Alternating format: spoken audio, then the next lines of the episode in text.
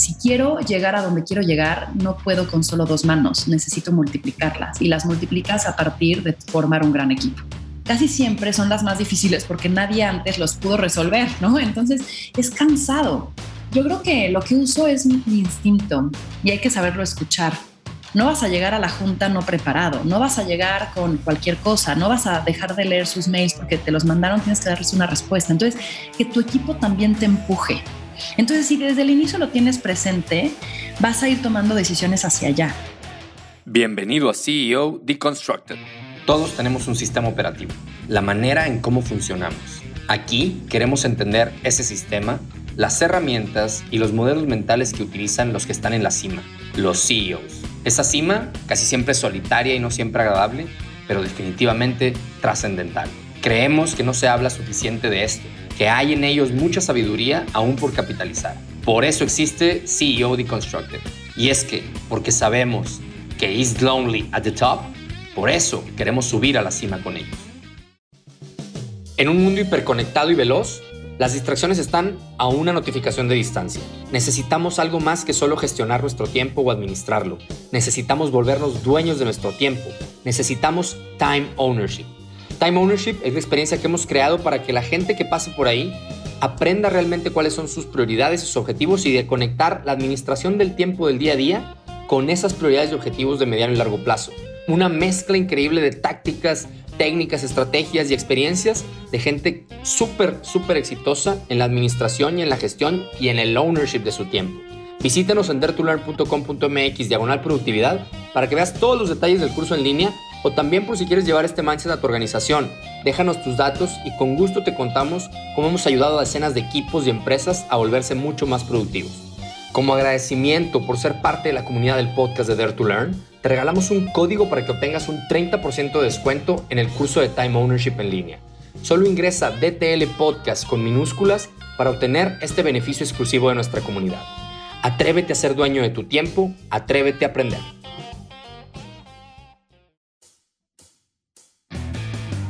¿Ya la escucharon? Y bueno, muchos de ustedes seguramente ya la conocen. Tenemos una invitadaza de lujo en CEO Deconstructed. Hoy tenemos a Ana Victoria García, CEO y founder de Victoria 147. Ana hasta hace algunos años y durante algunos años fue la directora regional de Endeavor México. Y ahí fue donde Ana se dio cuenta del poder que tienen las mujeres en los negocios y también por eso encontró este camino, este propósito que tienen en, Victoria 147. Además de, de, ser la CEO y founder de Victoria, se define a sí misma como una Traveler and Entrepreneur Enthusiast. En esta plática eh, Ana nos, nos habló muchísimo, obviamente, de la influencia de las mujeres en los negocios, de, la importancia de tomar acción oportuna sobre los costos hundidos y cómo nos cuesta en México eso. Y, bueno, ella, ella habla mucho del, del, mundo de las mujeres, ¿no? De las mujeres emprendedoras. Y, y bueno, nos cuenta cuál es la responsabilidad más difícil de un CEO. ¿Quieres saber cuál es la que Ana cree que es la más difícil y muchas otras cosas que nos compartió? Te dejo con el episodio. Gracias.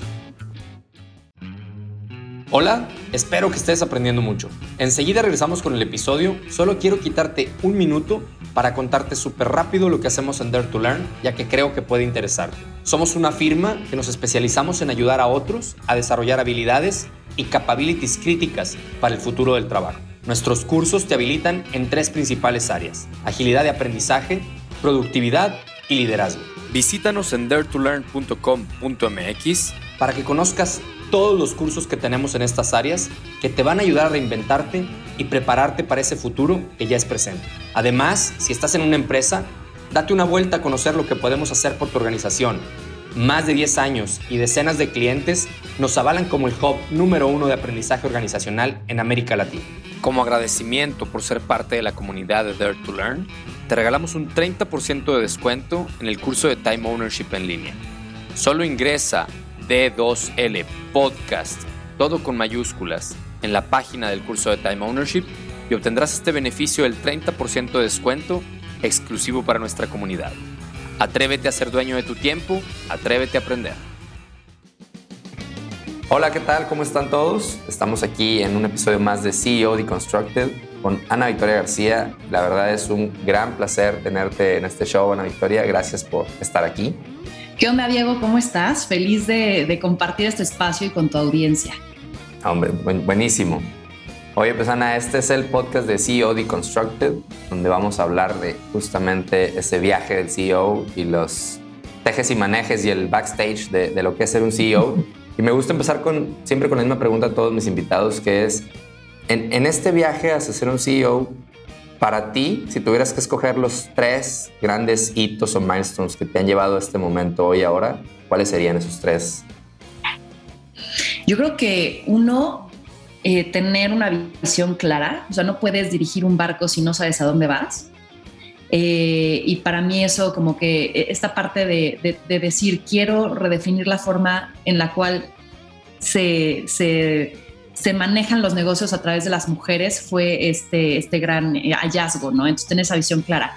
Creo que el segundo fue la forma en la cual he creado equipos. O sea, al final yo creo que un CEO tiene que tener unos un gran, un, gran, una gran tribu alrededor y gente inclusive más inteligente que tú que pueda sostener esta visión. Y yo creo que el, tercero eh, ha sido la pasión. O sea, creo que no puedes inspirar, no puedes motivar si no te ven que te encanta lo que haces y que realmente, eh, al menos en mi caso, yo siento que lo que hago está cambiando el mundo. ¿Y eso sucedieron en orden, Ana? ¿O fue, o sea, así como me los platicaste, primero la visión, luego el equipo y luego la pasión? ¿O en la línea del tiempo de, tu emprendimiento, de tu, de tu empresa, eh, fueron o son, son iterativos o, los tienes muy claros en esa línea del tiempo? Sí, yo creo que no tienen que eh, faltar nunca, ¿sabes? Yo creo que yo soy alguien bien pasional y yo creo que la pasión siempre ha estado y justo creo que al final se, se combinó un poco con la con la inspiración de decir qué quieres lograr y de ahí salió la visión, ¿no? Entonces, como que dije, quiero hacer algo mío, quiero, yo, yo mi primer trabajo fue en Endeavor, que es una aceleradora de negocios y estaba rodeada de emprendedores y me encantaba esa luz, esa chispa en la mirada que por más que los pisaban, que se caían, que les cerraban las puertas, ellos seguían. Y entonces yo dije, yo quiero algún día tener algo que me encante tanto, que me haga brillar así los ojos. Y entonces fue cuando empecé a buscar el decir, oye, ¿para qué soy buena? En dónde tengo mis recursos, ¿no? Ya sea de talento o este, de contactos o de tal, y qué quiero hacer con, con, con, mi vida. Y entonces fue ahí donde encontré que pues había una oportunidad enorme en aprovechar el talento de la mujer para el emprendimiento. Y entonces de ahí sale la visión, ¿sabes? Y de ahí yo creo que sí el siguiente paso fue, si quiero llegar a donde quiero llegar, no puedo con solo dos manos, necesito multiplicarlas. Y las multiplicas a partir de formar un gran equipo. Ok, muy bien, muy claro. Y en ese camino que me acabas de escribir y de, puede ser probablemente, este, no sé si quieres inclusive desde cuando estabas en Endeavor, pero sí en el camino de ya ser un CEO, ¿qué ha sido lo más difícil que te ha tocado? Yo te voy a decir, yo creo que lo más difícil de ser CEO es tomar decisiones. O sea, porque cuando al principio tomas todas, ¿no? Desde qué papel de baño compran, ¿no? Porque cargas cajas, este, haces de todo. Y ya, ya, ya ahora con una estructura, cuando te llegan decisiones que tomar, casi siempre son las más difíciles porque nadie antes los pudo resolver, ¿no? Entonces es cansado. Y yo creo que es lo más complicado porque eso cambia el rumbo de hacia dónde vas, eso mueve tu timón y, las decisiones traen muchas responsabilidades. Entonces, eso yo creo que es, lo complicado y lo cansado de ser CEO, tomar decisiones todo el tiempo. Ahora, otras cosas difíciles es, no sé, por ejemplo, correr a tu primer empleado es doloroso de repente decir, esta línea de negocio se cierra cuando ya le has invertido dinero, tiempo, equipo, esfuerzo y digas, ¿cuándo es ese punto en donde dices ya no más? Porque casi siempre pues los emprendedores, los CEOs, pues somos estos... Eh, pues, entusiastas, ¿no? O sea, lo que queremos es que, se hagan las cosas y, y, entonces yo, yo como lo veo es si ponerle pausa y ponerle fin es complicado. Y también eh, recientemente nosotros en Victoria 147 tomamos la decisión de cambiar de estrategia. Entonces esos, esos cambios de rumbo que al final del día se resumen en toma de decisiones para un mejor este, objetivo, a mí es lo más complicado que se me hace. Órale, y buenísimo, porque la siguiente pregunta es, ¿qué es lo más complicado hoy? ¿no? Porque te decía que en ese camino hablabas de tomas de decisiones y de pues cuando estás empezando, creo que una, pregunta de seguimiento sería, ¿cuáles eran esas decisiones y cuáles son hoy esas decisiones, ¿no? Y si sigue siendo lo mismo, lo más difícil está bien, pero ¿cómo cambia ese nivel de, tipo de decisiones que estás tomando hoy, ¿no? Versus las que tomabas antes. No sé si lo, si lo puedes ver así de claro. Es que sabes que, que creo que la magnitud cambia y también esta parte en donde pues, ya hay más reflectores, ¿no? Y no nada más de que la gente esté viendo, sino pues tienes más empleados, tus empleados mantienen a sus familiares, tienes proveedores, tienes, entonces tienes muchas más responsabilidades. Al inicio creo que estás, digo, los primeros días, pues estás tratando de armarla y las decisiones pues, son difíciles porque tienes menos recursos, menos tiempo, menos experiencia, pero al final del día el impacto es menor. El impacto de una mala decisión posiblemente es menor. Y ahora el impacto de una mala decisión es, eh, o sea, es mucho, es mucho más grave, ¿no? Entonces, equivocarte hoy duele más. Y, no quiere decir que debemos de evitar equivocarnos. Al final del día pues, son aprendizajes y, no, y para llegar a una buena respuesta, posiblemente haya dos, tres malas que tú más tomaste antes, pero hay mayor repercusión hoy. Entonces yo te diría que eso, que creo que es la hoy es que digo, híjole, ya tengo 40 personas en el equipo, ¿no? Ya tenemos 3.000 emprendedoras en Victoria 147, eh, ya invertimos en este sistema de RP, de CRM, de... Entonces dices, híjole, o sea, tengo ahí, ¿no? Ahorita estoy levantando capital y dices, ya traes también a los inversionistas ahí. Entonces ya tienes como a más personas a las cuales darles cuentas y eso yo creo que es lo, lo que más empiezas a cargar sobre tus hombros. Qué interesante, qué interesante y fíjate que ayer entrevistaba a Aaron Benítez también para este podcast, este CEO de Burst Technology y le, hice una pregunta al final que, creo que voy a incorporar a, mis preguntas siempre y a lo mejor tiene que ver con lo que estás diciendo. Le decía que qué extrañaba él de antes de ser CEO, ¿no? Si es que extrañaba algo. Y me decía que él decía, hablaba de la palabra ligereza. Esa, esa ligereza, ahora, no es que, no, me dice, no soy nostálgico, pero pues si me tengo que escoger por algo sería eso, ¿no? Que es a lo mejor la ligereza de la, estás hablando de las decisiones eh, con mucho menos peso, con menos reflectores. Y, me hiciste recordar el término también de costos hundidos del que habla Seth Godin tanto, ¿no? O sea, cómo, cómo nos va costando más salirnos de, como decías tú, de un cambio de estrategia a lo que significaba a lo mejor cuando eras tú sola, a lo que a lo mejor significa hoy, ¿no? Entonces, claro. Eh, qué interesante. Yo hace, unos años, justo hablando del costo hundido, hace unos cuatro años me parece, me pareció una buena idea abrir una tienda online de productos de emprendedoras, ¿no? Nosotros digo, para que igual tengan un poco de contexto, Victoria 147 hoy es una academia de negocios para mujeres emprendedoras y básicamente sus dos pilares eh, son capacitación y reunión, ¿no? O sea, es conectar a las emprendedoras y capacitarlas. Y entonces dije, bueno, no muchas emprendedoras tienen una tienda, un punto eh, online donde vender, pues me parece una buena idea, abrámosla, no sé qué, la, la. O sea, en teoría y en papel sonaba una idea lógica, no estaba vendiendo ahora productos de, no sé, farmacéuticos, ¿no? Estaba vendiendo algo de mi red, ya tenía un volumen, la... Pero pues no contemplé todos estos asegúnes y todo lo que iba a necesitar. Entonces, invertí o sea, hice muchísimos errores de los cuales yo los veo como una maestría por mi sanidad mental, pero es, o sea, desarrollé una página de comercio electrónico para mí, por, ¿no? O sea, ponte en Shopify, o sea, que estás complicando la vida. Dos, generé una marca, ya sabes, eh, que yo quería que los empaques, o sea, que la experiencia, yo soy marquetera, entonces para mí la experiencia era increíble, pero claro, vas y dices, sí, perfecto, ¿quieres estas cajas diseñado divino? 5 mil unidades y ya sabes, tengo todavía en el inventario por si quieren ahí.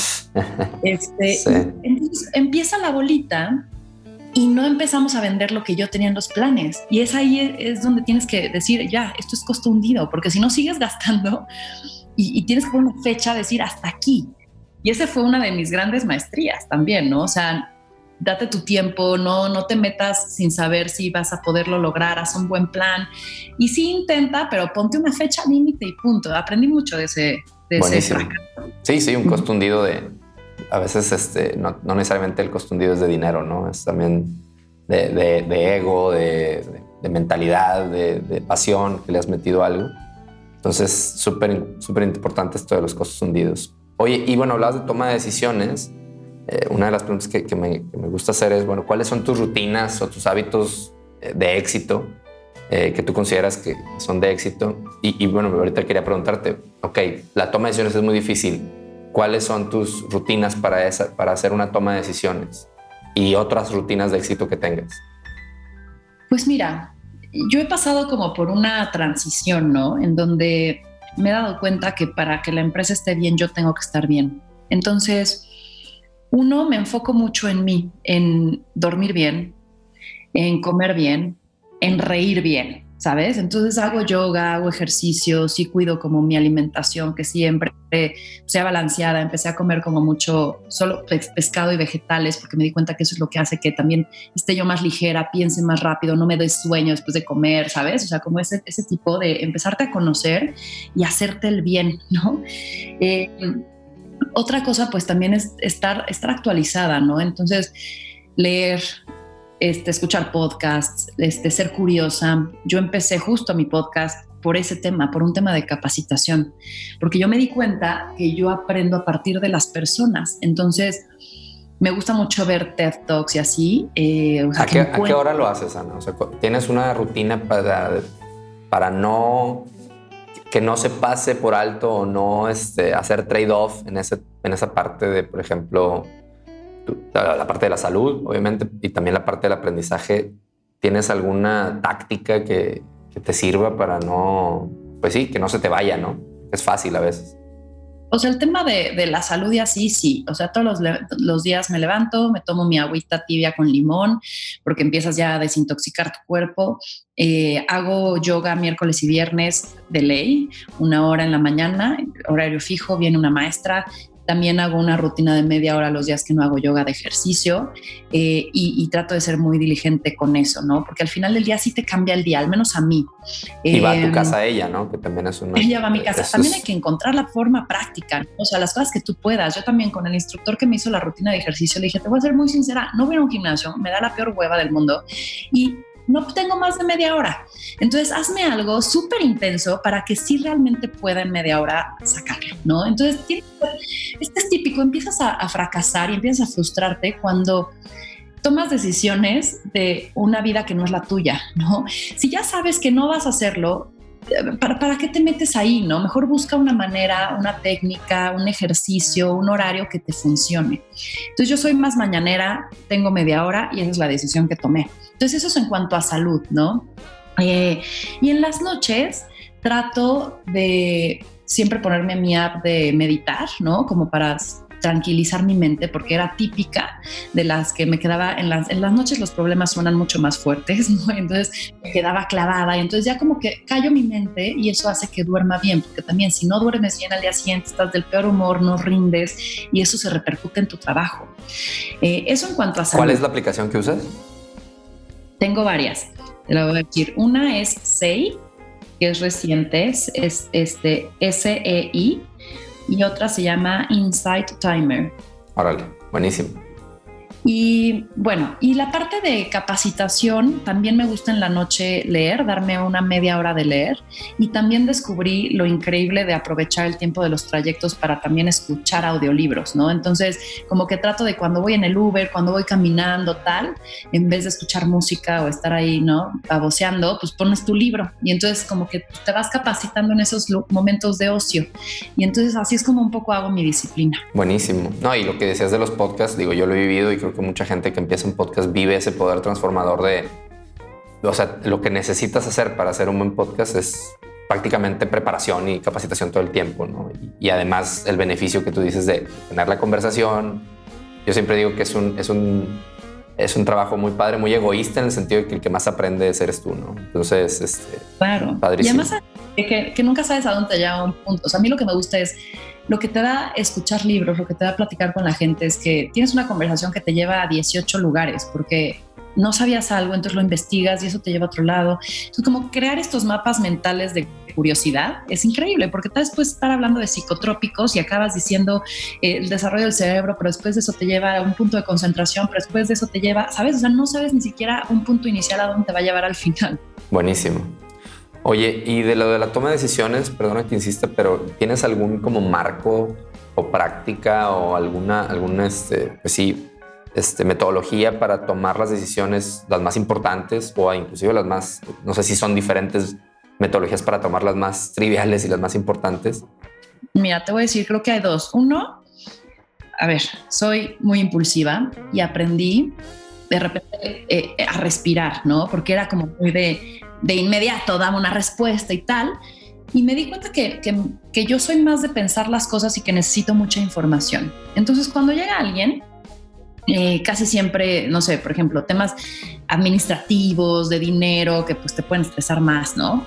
Eh, me daba cuenta que era muy reactiva. Entonces, como que dije, ¿por qué estoy siendo así? Y empecé a, ok, voy a respirar antes de que me suelten lo que vienen a, a, preguntar o a que tenemos que decidir.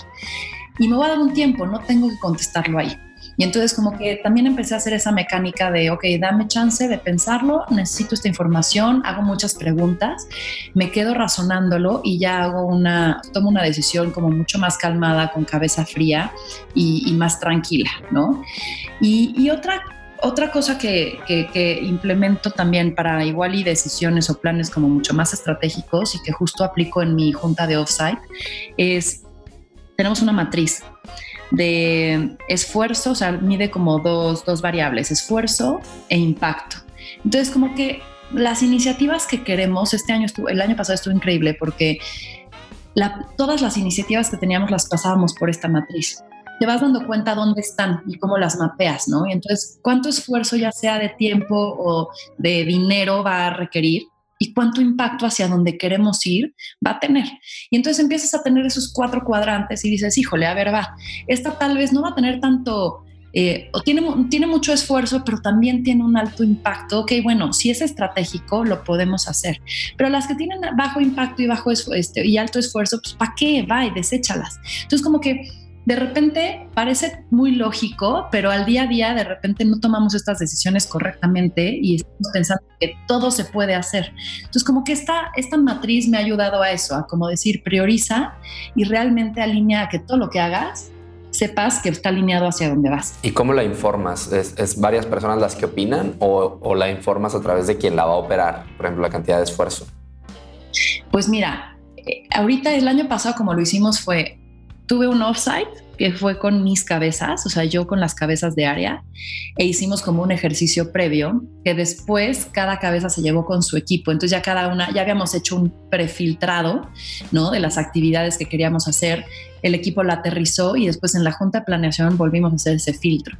Y no sabes lo que me ayudó, no nada más para tomar decisiones de hacia dónde íbamos y desechar todas esas pequeñas actividades que te tomaban mucho tiempo y al final del día no llegabas a nada, pero también a todas se alinearon de el por qué estábamos dejando de hacer, ¿no? Y entonces como que al final hubo una alineación en donde no es porque la directora lo dice, es porque yo ya me di cuenta que no tenemos que hacerlo, porque me quita mucho tiempo y no llegamos al objetivo. Entonces como que también alinea al equipo, ¿sabes? Entonces lo hicimos en dos fases y, y se hacen mucho más responsables de, y mucho más conscientes de sus actividades y sus objetivos. Buenísimo, buenísimo.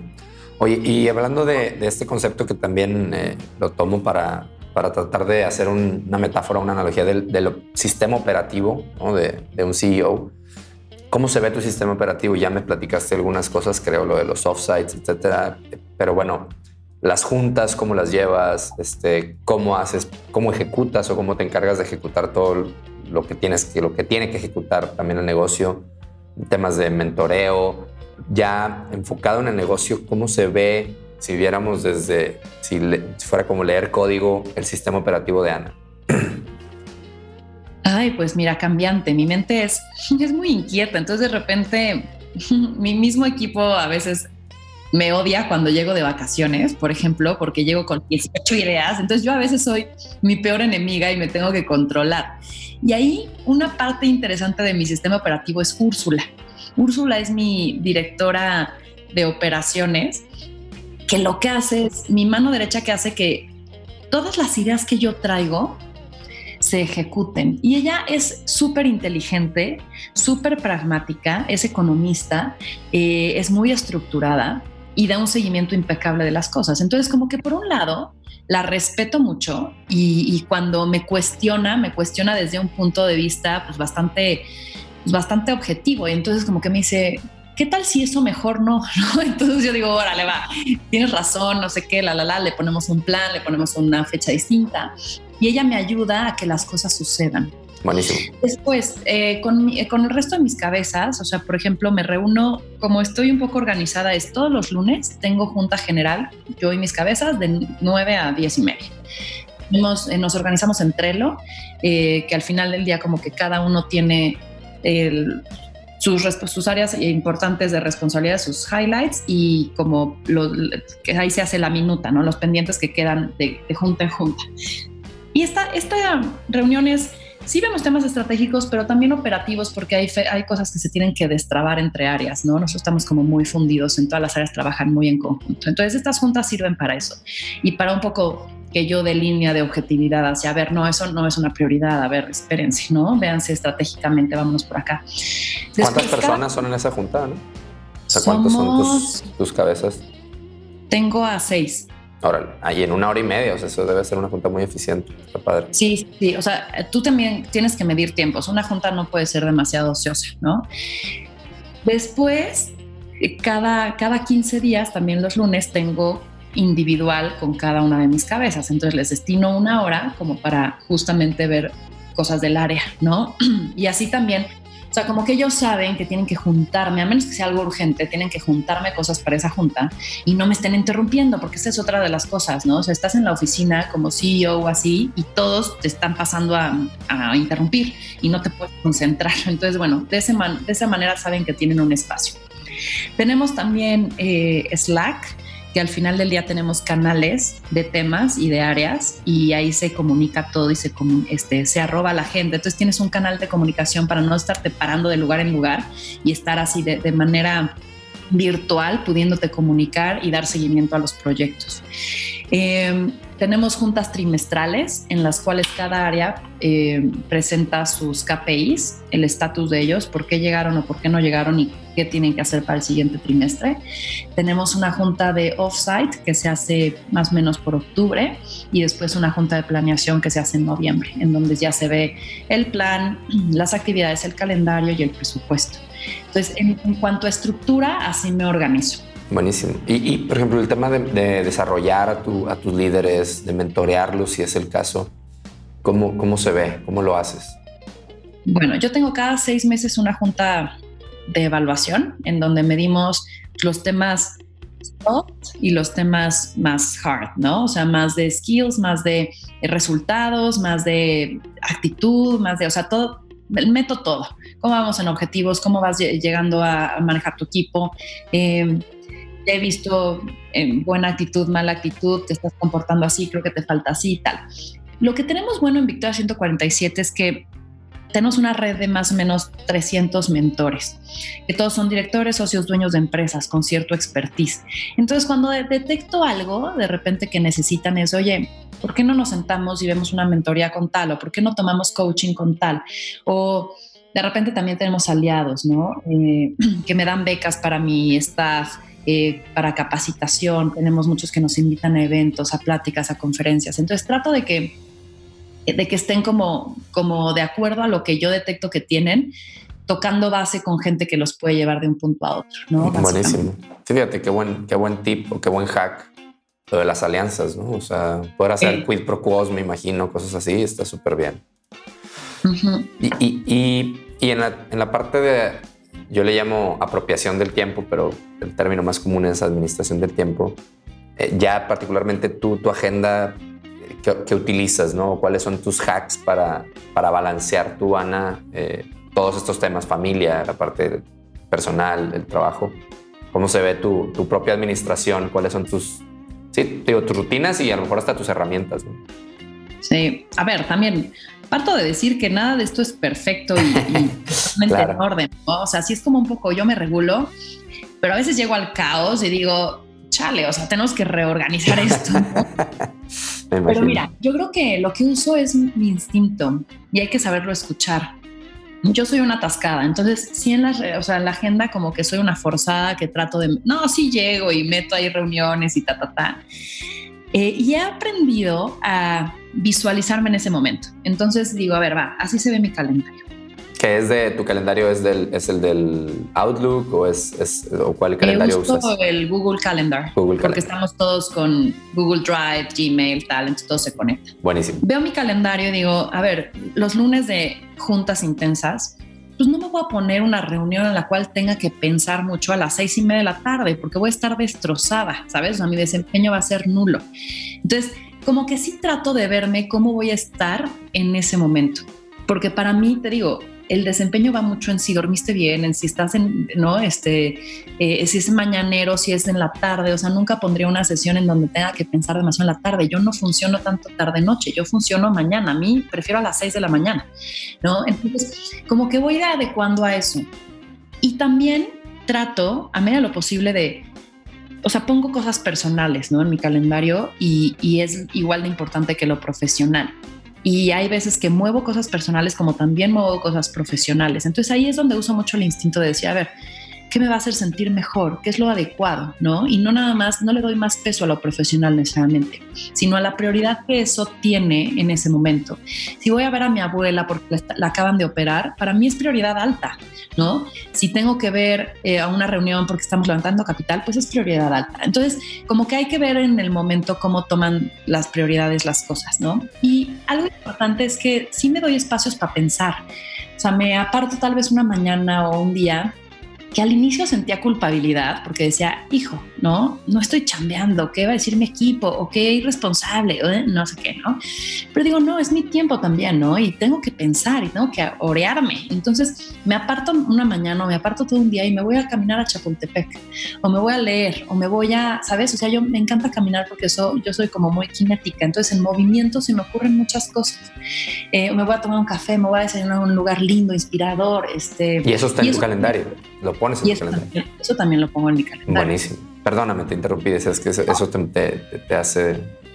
Ah, no, o sea, lo que digo es, yo creo que es también importante darte esos espacios de salirte de la operación para, para, observar desde afuera, ¿no? Y te digo, entonces la intuición es bien importante. Si de repente dices, hijo, estoy agotada o, hijo, es que hace años no veo, o sea, me siento mal, ¿qué es? Ah, bueno, pues es que hace mucho no veo a esta persona o hace mucho no hago ejercicio o hace mucho no hago... Entonces, eso es, eso es un poco lo que hago para sondear y para ir balanceando el, calendario.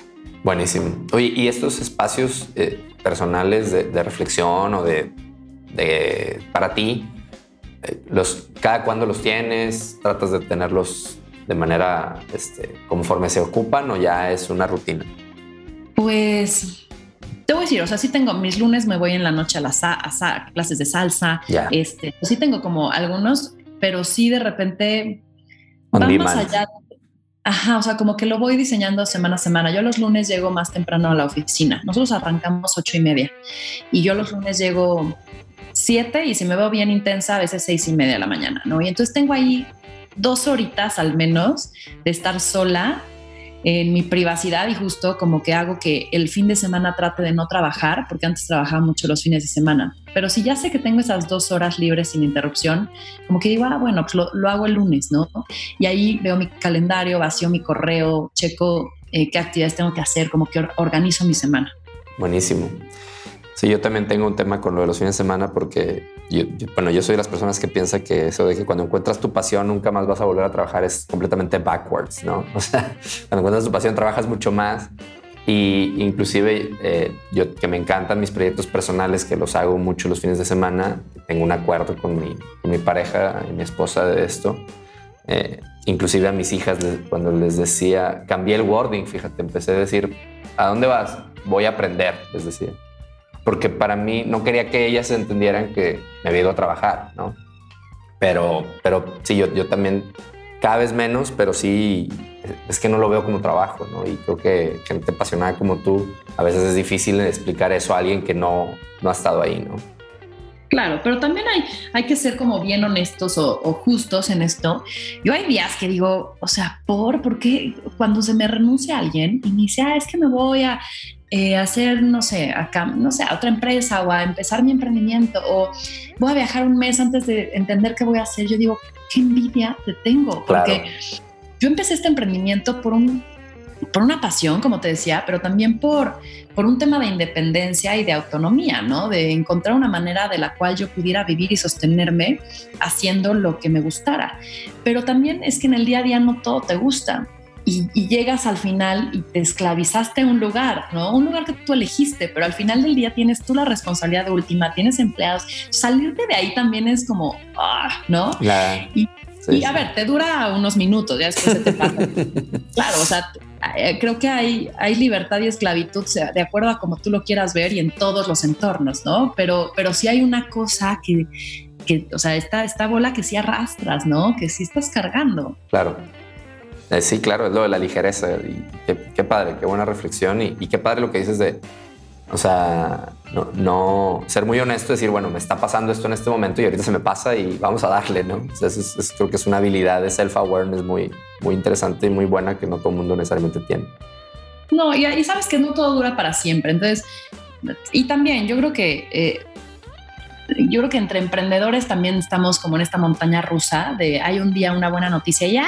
¡Qué bueno que lo hice claro! O sea, es que para esto nací y después algo, un proveedor, un cliente se te va, lo que sea, un contrato se te termina, lo que sea, y estás abajo y dices, ¡puf! Todo se ve negro, ¿no? O sea, creo que ese es el mundo del emprendimiento. Además, métele que eres pasional, además, métele que eres, no sé, ¿sabes? Muchas cosas es como, tienes que saber que y alguna vez me dijeron este proverbio, ¿no? Este, piensa, piénsate cuando estés en el mejor momento y en el peor momento que eso también pasará. Entonces, pues eso es algo del día a día, ¿no? Buenísimo, sí, eso es de la ecuanimidad, o sea, saber que, pues como tú dices, o sea, que ni lo más bueno va a ser lo más bueno forever, ni lo más malo forever. Ah, qué padre. Oye, y, bueno, por cuestión de tiempo, porque todavía tengo varias preguntas, pero creo que se vuelven un poco más prácticas, ya tú me dirás. Este, fíjate, ¿qué, recomendación le harías? Una recomendación práctica, lo más práctica posible a alguien que está empezando, o sea, que aspira a ser un gran CEO, pero está empezando hoy. ¿Y qué recomendación le harías a alguien que, que ya lleva a lo mejor su caminito recorrido, no necesariamente todo el camino que llevas tú, este, pero eh, que ya que no es un CEO que empezó su empresa este año, ¿no? Vamos a decirlo así. Eh, o inclusive un CEO de una compañía establecida, o sea, que no tiene que ser founder, ¿no? ¿Cuáles son esas diferentes recomendaciones? Porque son de escenarios muy diferentes, creo yo, ¿no? Sí. A ver, a ambos les diría, yo creo que siempre hay que estar, bueno, sí, a ambos les diría, contraten bien, o sea, contraten gente más inteligente que ustedes, porque uno, eso va a hacer que te sientas cómodo delegando. Dos, te va a retar esa persona y entonces también tener a tu equipo, o sea, tener a tu equipo con cierta disciplina, con cierto nivel de inteligencia este, y, y que sean buenos performers, hace que tú también te retes a ti mismo, porque no vas a llegar a la junta no preparado, no vas a llegar con cualquier cosa, no vas a dejar de leer sus mails porque te los mandaron, tienes que darles una respuesta. Entonces, que tu equipo también te empuje, ¿no? Eh, y eso te lleva a, si ya tienes un buen equipo, ya pasaste tiempo con él, no hagas, o sea, no hagas micromanagement, ¿no? Eso es lo peor que puedes hacer como CEO, meterte en la sopa de todos. O sea, creo que sí hay un periodo en donde tú tienes que garantizar que están bien capacitados, que van a tomar decisiones con criterio, pero de ahí a que tú te metas a resolverles y hacer todas sus cosas, o mal acostumbras a las personas, o las buenas personas se te van a ir porque los vas a hartar. Entonces yo creo que eso es para, para ambas, ¿no? O sea, a lo mejor como, como, lo interpreto es que a, la persona que está empezando es contrata muy bien y desarrolla y a la que a lo mejor ya lleva un ratito es suelta, ¿no? O sea, no, no sé. Sí, total. Pero creo que desde el inicio tienes que entender que no todas las decisiones tienen que caer en ti. O sea, me acuerdo con un emprendedor con el que trabajaba cuando estaba en Endeavor, que te juro que su manual de procesos era, todo terminaba en pregúntale a Pablo, pregúntale a Pablo, pregúntale a Pablo. y no puede ser eso, ¿sabes? Creo que desde el inicio tienes que tener claro que esta organización no eres tú. Entonces, si desde el inicio lo tienes presente, vas a ir tomando decisiones hacia allá. Tal vez al inicio no te alcanza para tener al mega cuate que va a desarrollar los sistemas y pues tienes a un medio cuate que desarrolla los sistemas y vas a tener un poquito que estar más ahí, sí. Pero tienes que ir visualizando a que en el primer momento en el que puedas tener eh, para contratar a alguien mejor, eh, tienes que ir hacia allá. Entonces la visión de hacia dónde quieres ir tiene que estar clara desde el inicio y las actividades van a ir hacia allá. Entonces eso es como para ambas eh, etapas, ¿no? Yo al que está empezando le diría, aguas con tus fijos, O sea, no gastes más de lo que puedes gastar y comprometerte a tener gastos fijos está cañón, porque con vacas flacas tienes que tú como director general estar siendo bien, bien ansioso todo el tiempo viendo los números y tomando decisiones para que no te agarre. Eh, los gastos en la puerta, con las manos en la puerta. Entonces, como que esa parte de cuidar mucho tus fijos y tomar decisiones estratégicas ante eso es fundamental. Entonces, eso, eso le diría. Otro es, es un proceso. O sea, no va a estar perfecto desde el inicio y vas a ir mejorándolo, ¿no? Yo me acuerdo al inicio que yo hacía las facturas, o sea, sabes, Diego, al principio era de, pues tú haces todo, vas a ir contratando. Entonces yo decía, bueno, hoy, porque yo empecé estando en Endeavor y con mi sueldo le pagaba a dos chavas que eran mis interns y entonces ellas trabajaban la parte operativa, pero pues eran chavitas que seguían estudiando, entonces tenía que estar muy ahí. Y después cuando yo me independizo, pues ya contrato como a mi primer full time, después ya sabes, voy a creando la organización, pero al final del día era un equipo que me ayudaba a vender y a operar, porque pues eso es lo que necesitaba para generar el ingreso. Lo demás pues lo hacía yo, pero había cosas que no agregaba yo valor, como hacer las malditas facturas, ¿no? Y entonces ahí fue cuando de repente tenía un dinerito más, digo, bueno, pues contratemos a esta chava, que era una chava, digo chava, ¿eh? ya 70 más o menos tenía. pero era para lo que me alcanzaba en ese momento, ¿sabes? Y entonces dije, bueno, por ahora está bien, pero ya llegó un punto en el que ya sus errores eran tales que pues ya me, me iba en contra. Entonces ya cuando me alcanzó para algo más, ya subí de nivel. Entonces eso es un proceso y tienes que saber que no va a estar perfecto desde el inicio. Eso le diría al, que está empezando. Y al que está ya establecido es que no se duerme en sus laureles. Creo que tienes que estarte retando todo el tiempo, ¿no? Porque si no, entonces te quedas medio estancado. Y como CEO tienes que estar pues, viendo qué sigue, ¿no? Y, cómo mantienes a tu equipo y cómo innovas y cómo iteras lo que tienes. Y entonces como que creo que es mantener, manteniéndote siempre un poco incómodo, ¿no? Para que no te estanques. Qué padre, buenísimo eso de mantenerse incómodo, me gusta. Oye, eh, si pudieras eliminar alguna de las típicas prácticas de, negocio que existen hoy en las grandes compañías o en las no tan grandes, inclusive a lo mejor hasta en, la tuya, ¿cuál sería? El malondismo. ok. O sea, traigo un trip medio hippie últimamente eh, de que creo que tenemos que hacer más el bien y tener cadenas de, favores, ¿sabes? Eh, y yo creo que las empresas es un lugar que se está convirtiendo en, o sea, se está yendo al dark side. Entonces, yo lo que te diría es, creo que las empresas hoy tendrían que ser mucho más conscientes, tendrían que, esta parte del conscious capitalism, ya sabes, ¿lo has oído? Sí, sí, sí, de, de Rats y Sodia. Rats y Sodia.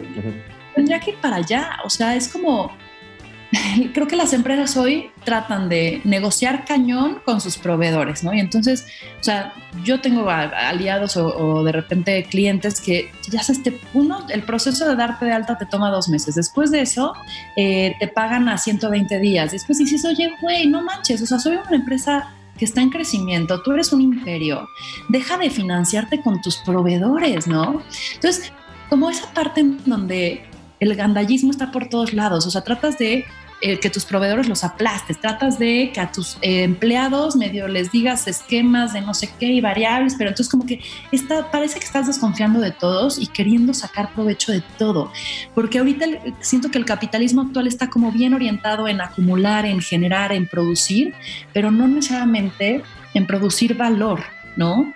Y entonces creo que hay que tener más propuestas de valor dentro genuinas, un propósito, ¿no? No más propuestas de valor, un propósito eh, dentro de las empresas, que las empresas tengan más alma, más corazón, que sean mejores con sus empleados, que sean mejores con sus proveedores, que sean buenos con sus clientes, que no traten de engañar. O sea, vivimos en un mundo en donde todos nos tratamos de engañar de la publicidad. O sea, ¿sabes? Es como te dicen algo, o sea, los publicistas neto, las personas más manipuladoras de este mundo, ¿sabes? en vez de decirte, o sea, un publicista tendría que decirte sí, lo que puedes obtener de un producto, pero no venderte mentiras, ¿no? Y estamos todo el tiempo vendiendo y comprándonos mentiras. Entonces yo creo que en este, en este sistema económico en el cual estamos, tendríamos que un poquito ir hacia el buenondismo, hacia ¿por qué no realmente lo que hacemos tiene un impacto positivo? ¿Por qué no nada más estoy enfocada en la riqueza? Y la riqueza puede verse en 18 lugares, no nada más en la acumulación de ceros.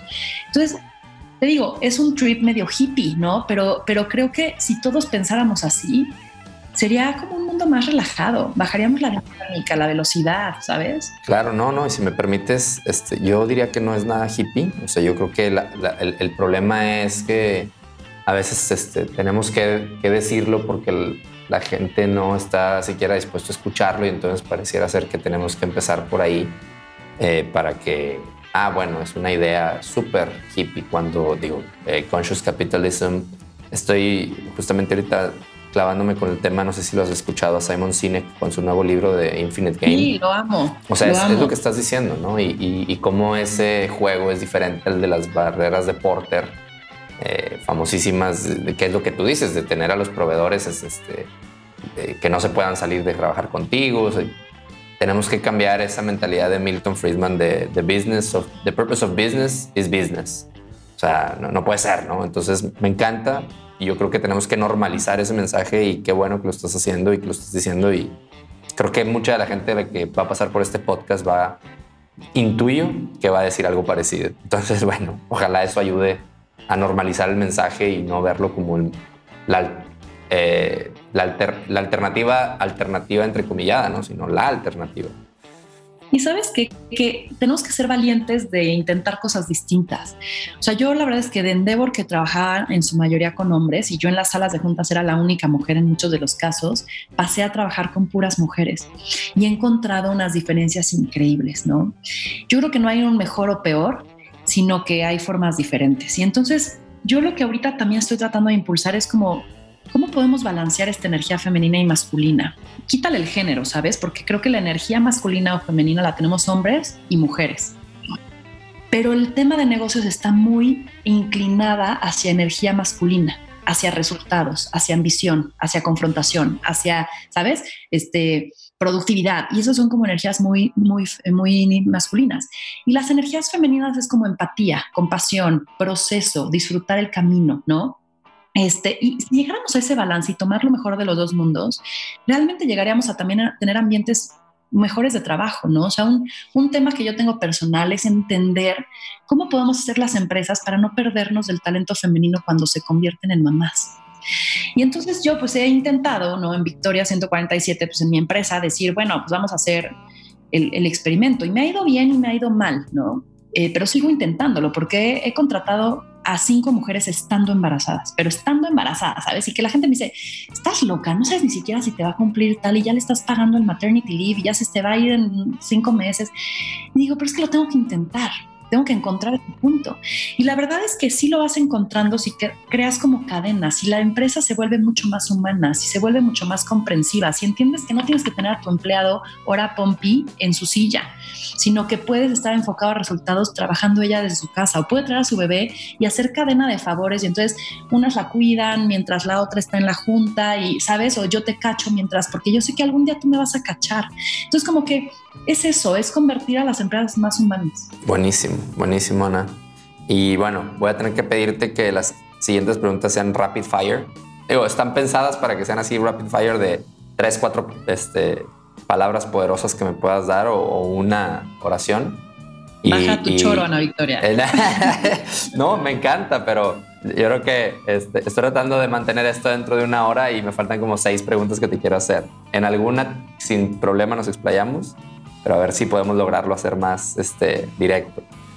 ¿Cuál, es una decisión que ha sido muy importante que te hubiera encantado haber hecho antes en este camino de CEO? Yo creo que levantar capital antes, no haber crecido tan orgánicamente porque tenía poco margen de error. Me gustaría, y a partir de ahora voy a tener como en mi estado de resultados un renglón que diga para tus cagadas, perdón la palabra, ¿no? Pero para tus errores, para tus fracasos, porque al final del día eso hace que intentes cosas distintas y no tengas miedo de fallar porque es la única oportunidad que tienes. Buenísimo. ¿Y cuál es una decisión que ha sido muy importante? O sea, una decisión que fue muy importante por lo que sea que sucedió después de ella, que te, que te, que te gustaría haber hecho diferente, ¿no? Te voy a decir, algo que me impulsó mucho fue cuando aparecí en Shark Tank. Ok. Y porque me dio, pues me puso en el mapa de muchas personas, la tele es un canal impresionante. Solo que en esa primera edición, esa primera temporada, no fui tan yo, ¿sabes? Y ahora, digo, aquí entre nosotros, eh, me, me, invitaron a las siguientes temporadas, dije que no por temas de tiempo, de recursos, tal, pero ahorita la quinta voy a volver a aparecer. Y no sabes el antes y el después, porque esta, esta vez dije, voy a ser yo. Esto eres, eres bulera, eres este, emprendedora, eres determinada, eres, no eres la financiera, super geek, no, pero eres emprendedora, eso sé. Y entonces como que siento que estando en mi piel, tuve un mejor desempeño y me sentí mejor conmigo misma. Entonces eso es lo que, eso es lo que aprendí. Bien, y para, para aclarar por si alguien necesitara aclaración, me gustó mucho como le dijiste también en, en otro episodio, en otra entrevista, es, es, como el bullying con amor, ¿no? O sea, es ser como el radical, el radical candor, ¿no? Exacto, aquí no quiero ofender a nadie. Yo sí, no, nunca sabes. O sea, cuando quiero a alguien, cuando le tengo confianza, soy muy fregaquedito, ¿sabes? Me gusta molestar, me gusta el doble sentido, tal, pero con amor, por supuesto que con Buenísimo. amor. Buenísimo. Oye, tres habilidades que debe tener el líder del futuro. Las tres que tú crees que van a sacar adelante a los líderes o a los CEOs. Yo creo que eh, ser empático es una habilidad que tienes que tener porque para tu cliente, para tu producto, para tu equipo, creo que debe haber gente muy empática. Yo creo que eh, una habilidad de aprender rápido con poco. O sea, de autoenseñarte, de no tener que meterte necesariamente a una maestría súper estructurada, sino poder, o sea, tener recursos rápidos para aprender y para aplicar el aprendizaje rápido. Y la tercera, yo creo que esta habilidad a soportar el cambio y provocar el cambio. Órale, buenísimo. Eh, ¿Qué te mantiene despierta en las noches? Me mantiene despierta em, justo las decisiones que tomo, saber si, si estamos yendo hacia el camino adecuado, eh, que mi equipo esté cumpliendo las metas, em, qué sigue, ¿no? O sea, cómo seguir siendo relevante.